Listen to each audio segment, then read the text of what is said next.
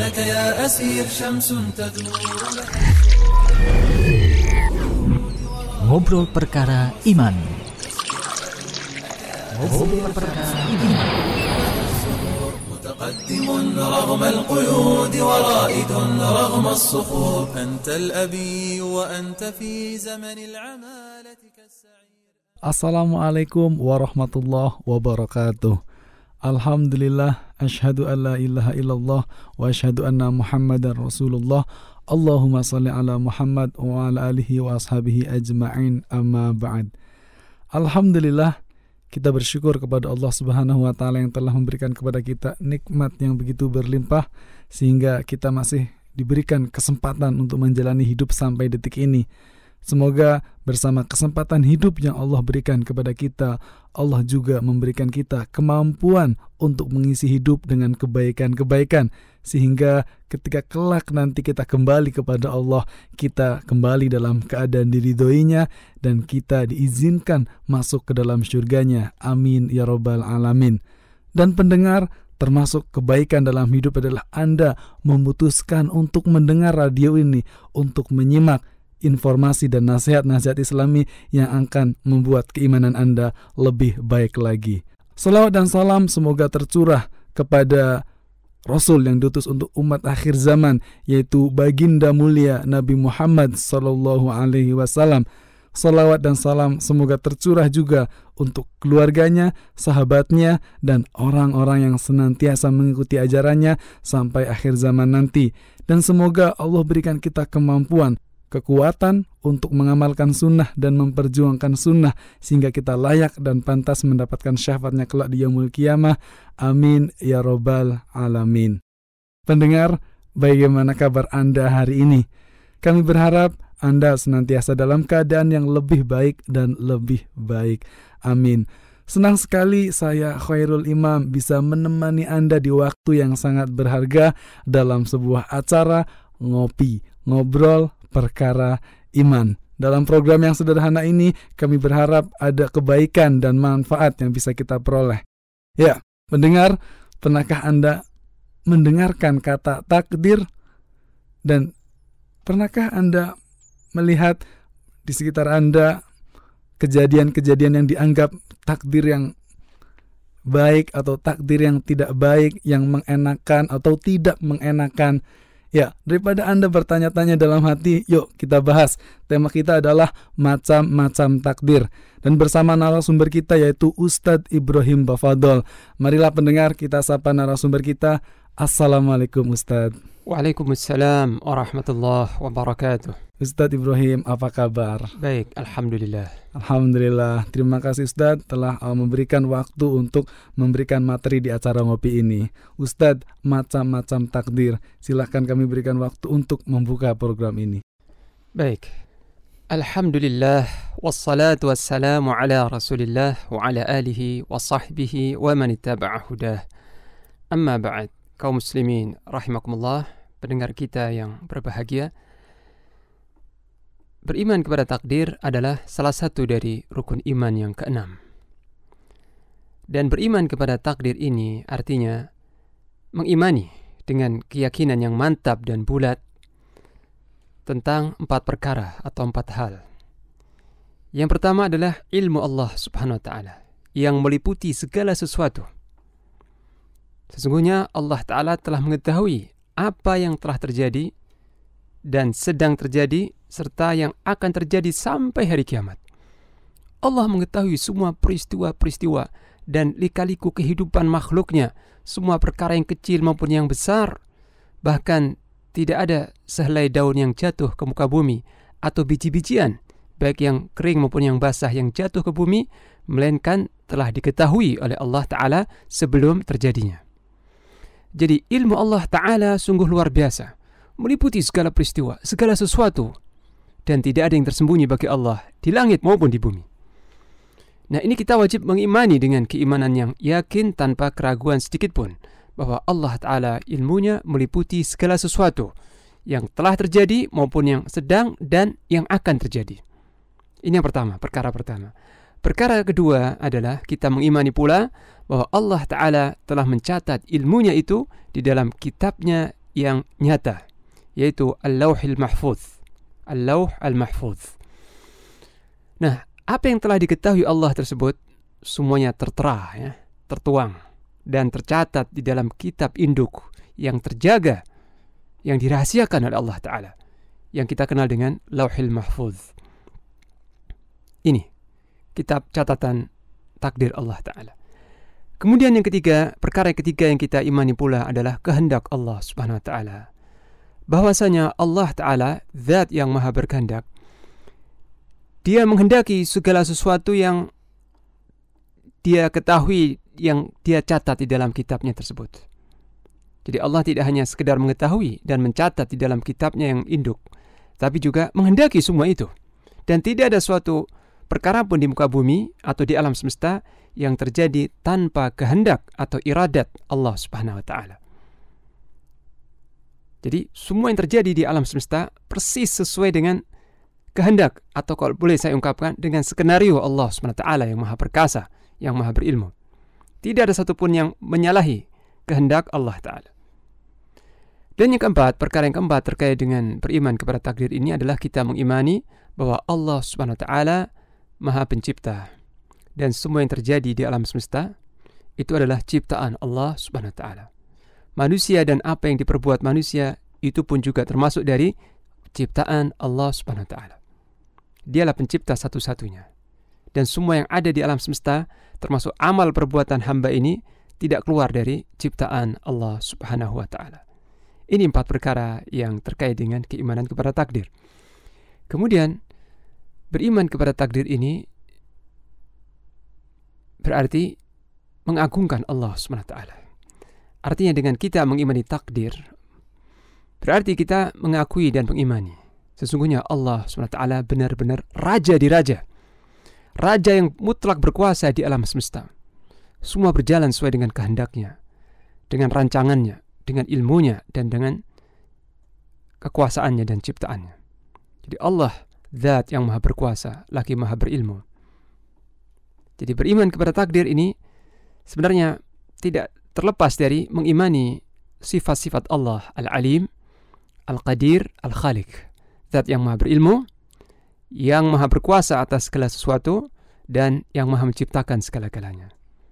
Dan dengan mengimani takdir, maka hati seorang mukmin akan diliputi oleh rasa ketenangan, ketentraman dalam segala kondisi. Seorang mukmin yang beriman kepada takdir akan senantiasa bersyukur di kala mendapat nikmat dan bersabar di kala mendapat musibah dan cobaan. Serta tidak terkejut ketika ditimpa sesuatu yang tidak mengenakan. Dia akan mengembalikan itu semua kepada takdir Allah sehingga hatinya akan tentram, ridha dan dia senantiasa dalam kedamaian. Ini adalah satu dari sekian banyak hikmah beriman kepada takdir Allah Ta'ala. Demikian. Baik, Alhamdulillah. Uh, pembukaan yang luar biasa. Alhamdulillah.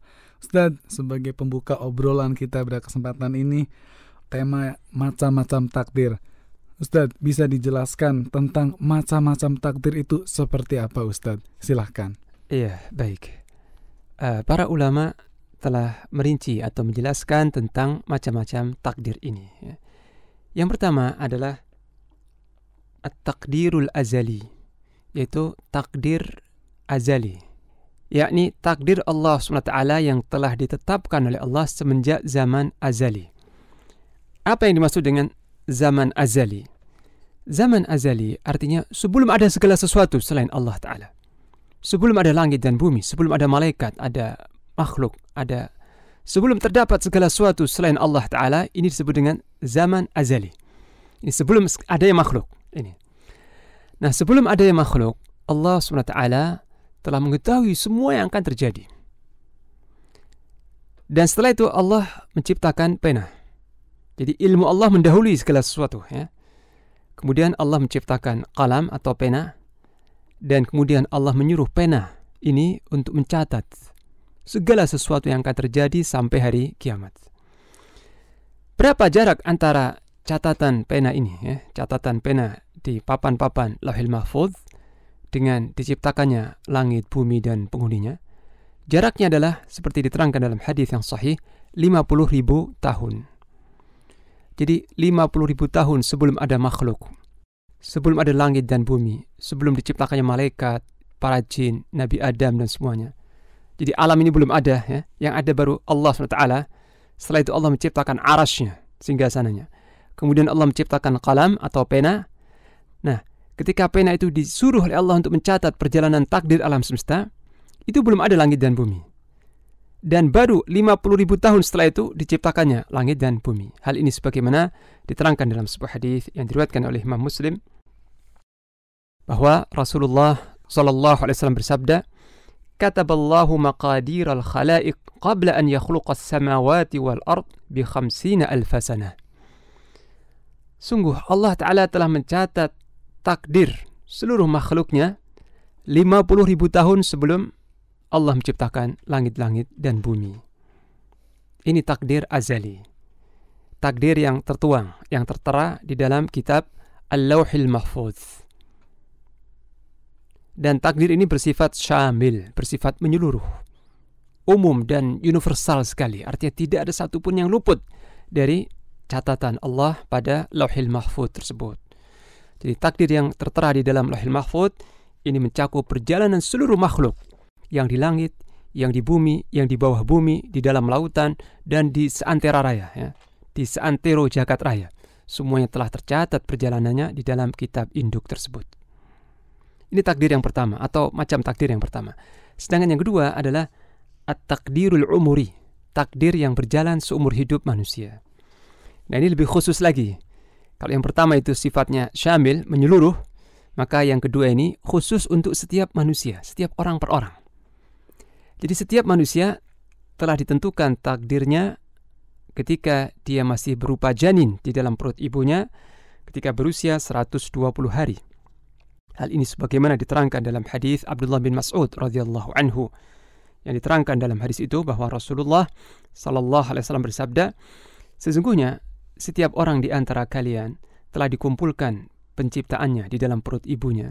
Ini dikumpulkan antara nutfah sperma dan sel telur ibu dikumpulkan dipadukan oleh Allah dalam perut ibunya selama 40 hari dalam bentuk nutfah dalam bentuk sperma.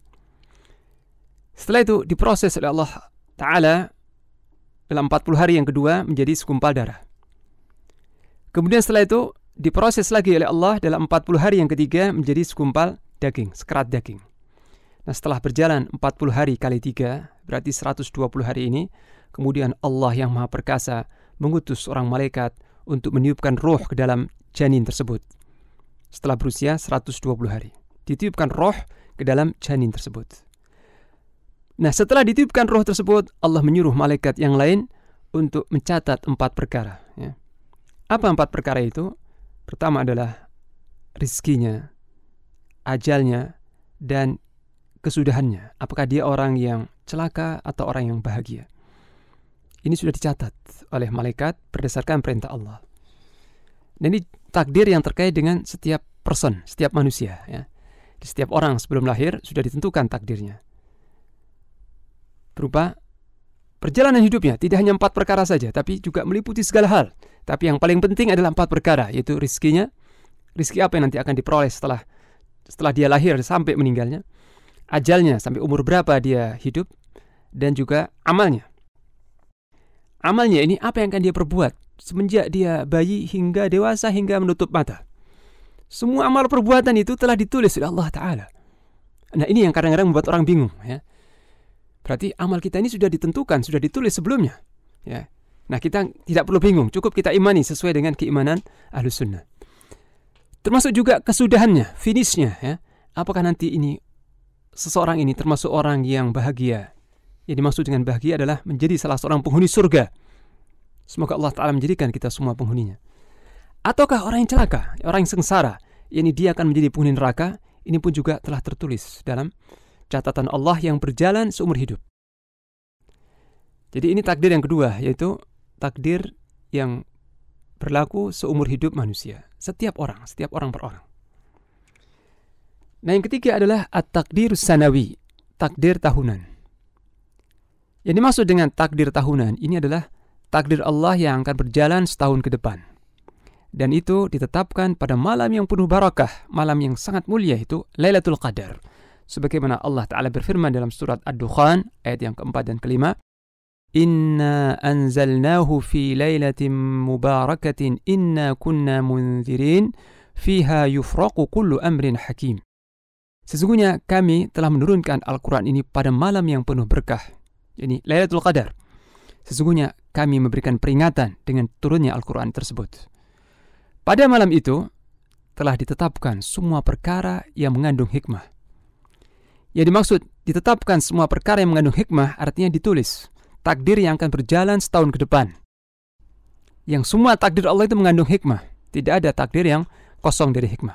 Karena Allah maha bijaksana ini. Jadi apa yang akan berjalan setahun ke depan itu ditulis oleh Allah, dicatat ya. Di, diperbaharui catatannya pada setiap malam Lailatul Qadar. Ini takdir berjalan untuk seluruh makhluk tapi hanya terbatas hanya terbatas setahun ke depan. Ini yang ketiga. Sedangkan yang keempat adalah at-takdirul yaumi, takdir harian. Ya dimaksud dengan takdir harian di sini adalah apa yang ditetapkan oleh Allah taala pada setiap harinya sesuatu yang belum terjadi ya. Jadi pada setiap hari Allah memiliki ketetapan-ketetapan takdir yang akan berjalan satu hari tersebut. Hal ini sebagaimana Allah berfirman dalam surah Ar-Rahman ayat yang ke-29, "Yas'aluhu man fis samawati wal ard kulla yawmin huwa fi sya'n." Semua yang di langit dan di bumi meminta kepada Allah. Tidak ada satupun makhluk yang tidak butuh kepada Allah. Semuanya meminta hajatnya, kebutuhannya kepada Allah Ta'ala dan pada setiap hari Allah Ta'ala memiliki urusan.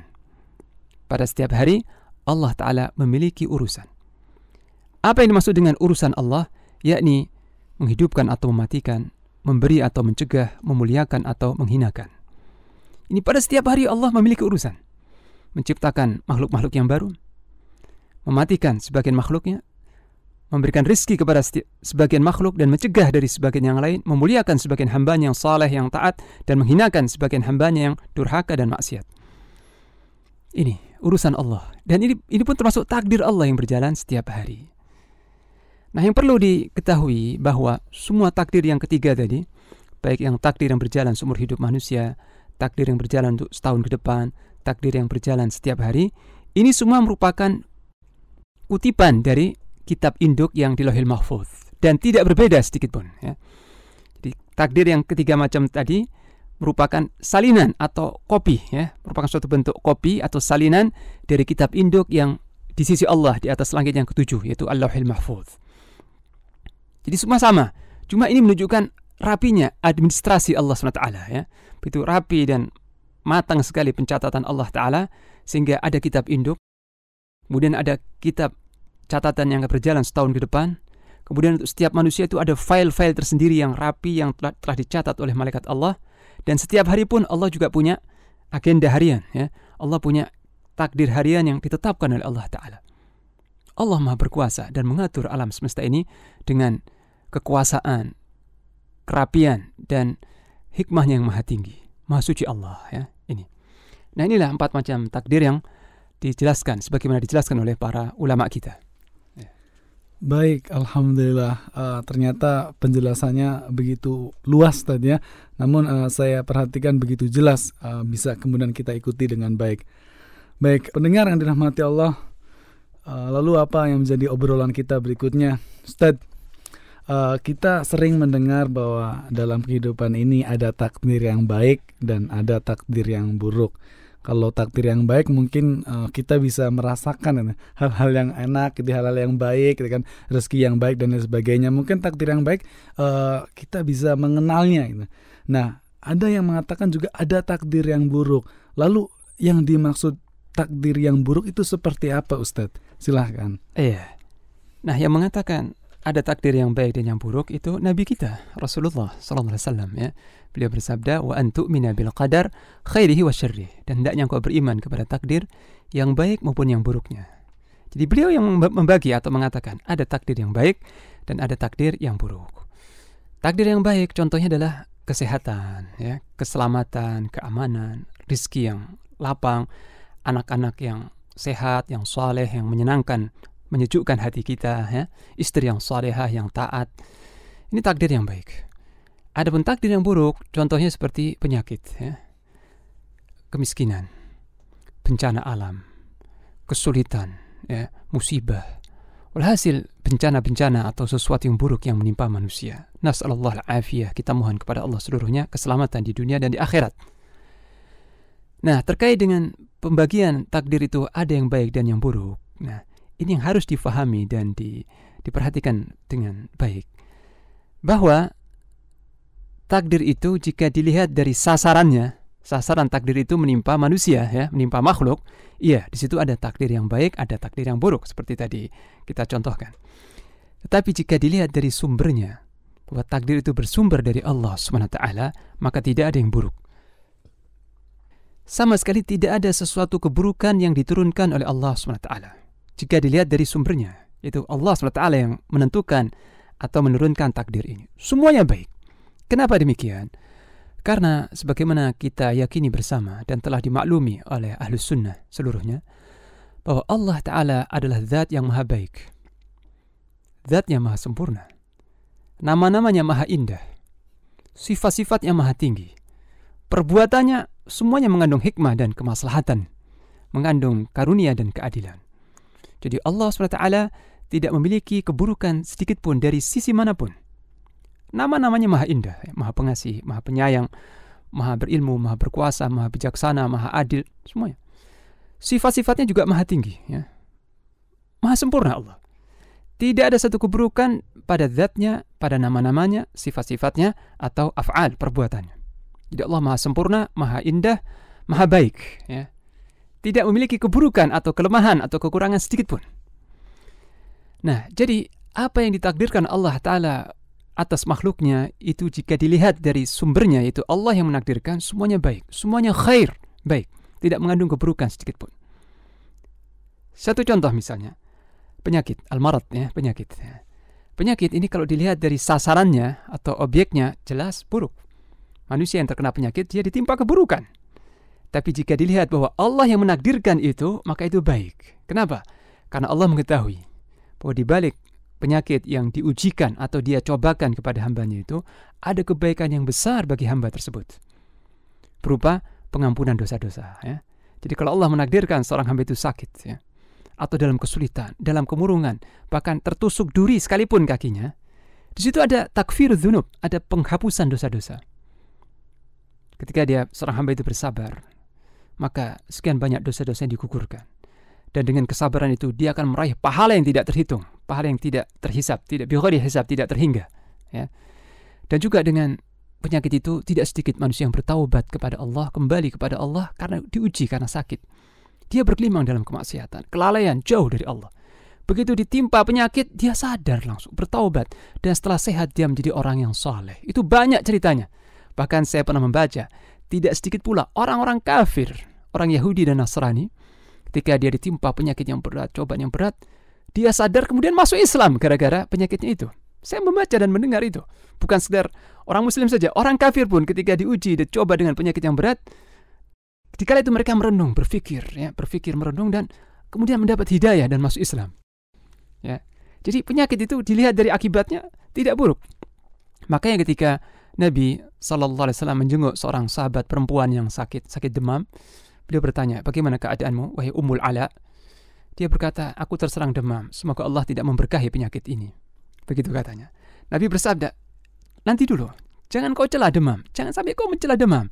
Dengan demam itu Allah tidak menghapuskan dosa-dosamu. Ya. Nabi menegur ketika seorang sahabatnya mencela penyakit demam. Demamnya akan menggugurkan dosa-dosamu, jangan kau celah.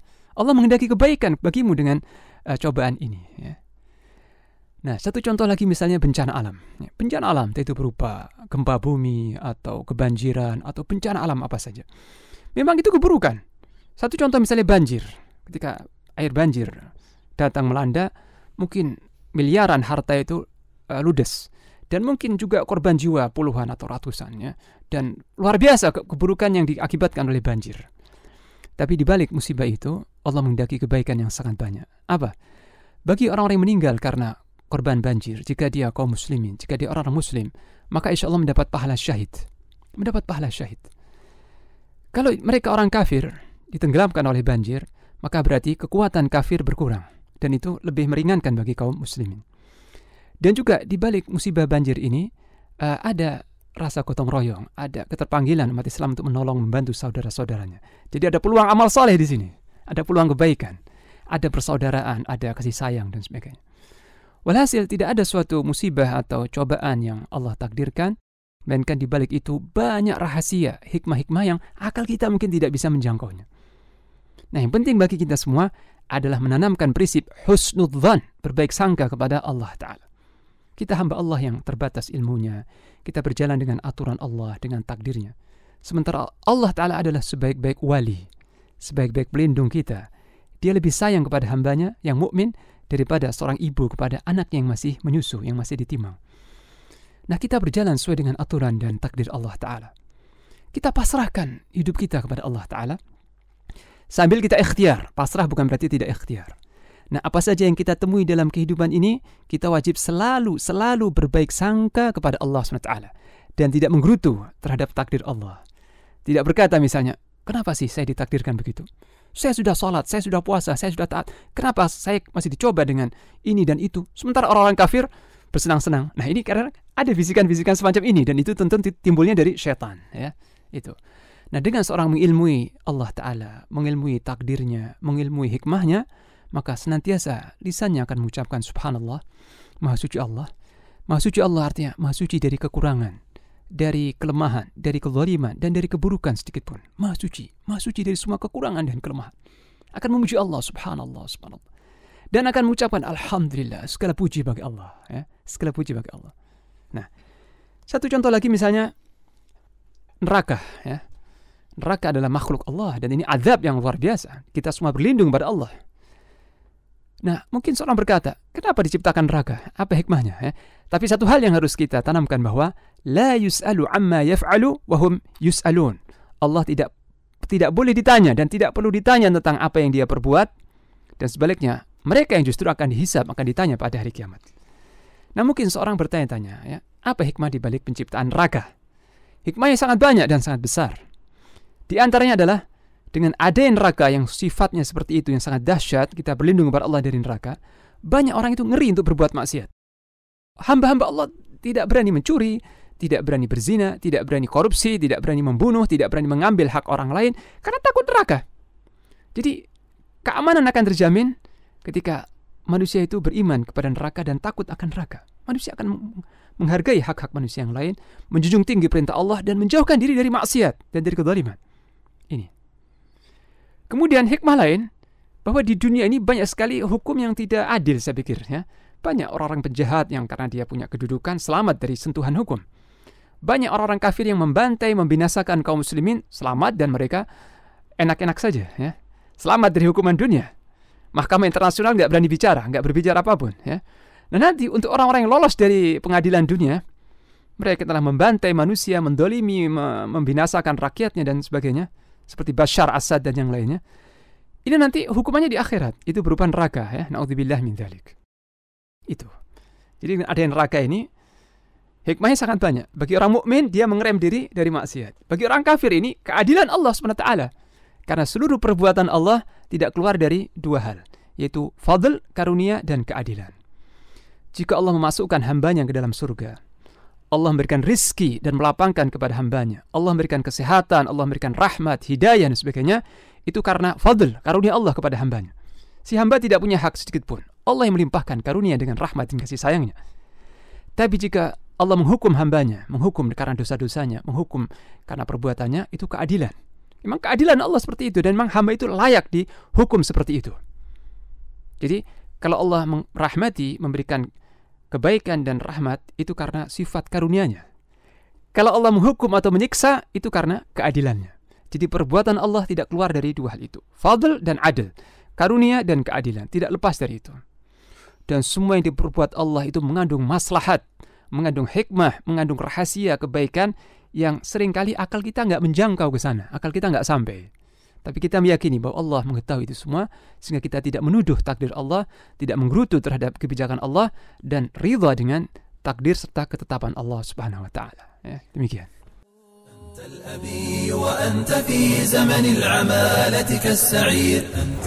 Baru saja Anda menyimak Ngobrol Perkara Iman. Layangkan pertanyaan Anda terkait obrolan yang dibahas. Jawaban dari pertanyaan akan dijawab pada tanya jawab SMS. الفتور وقف الزمان أمام سجنك يحتفي بدم النحور متوشحا بالعزم قد نام الأراذل في الختور وقف الزمان أمام سجنك يحتفي بدم النحور أنت الهمام أنت الهمام أنت الهمام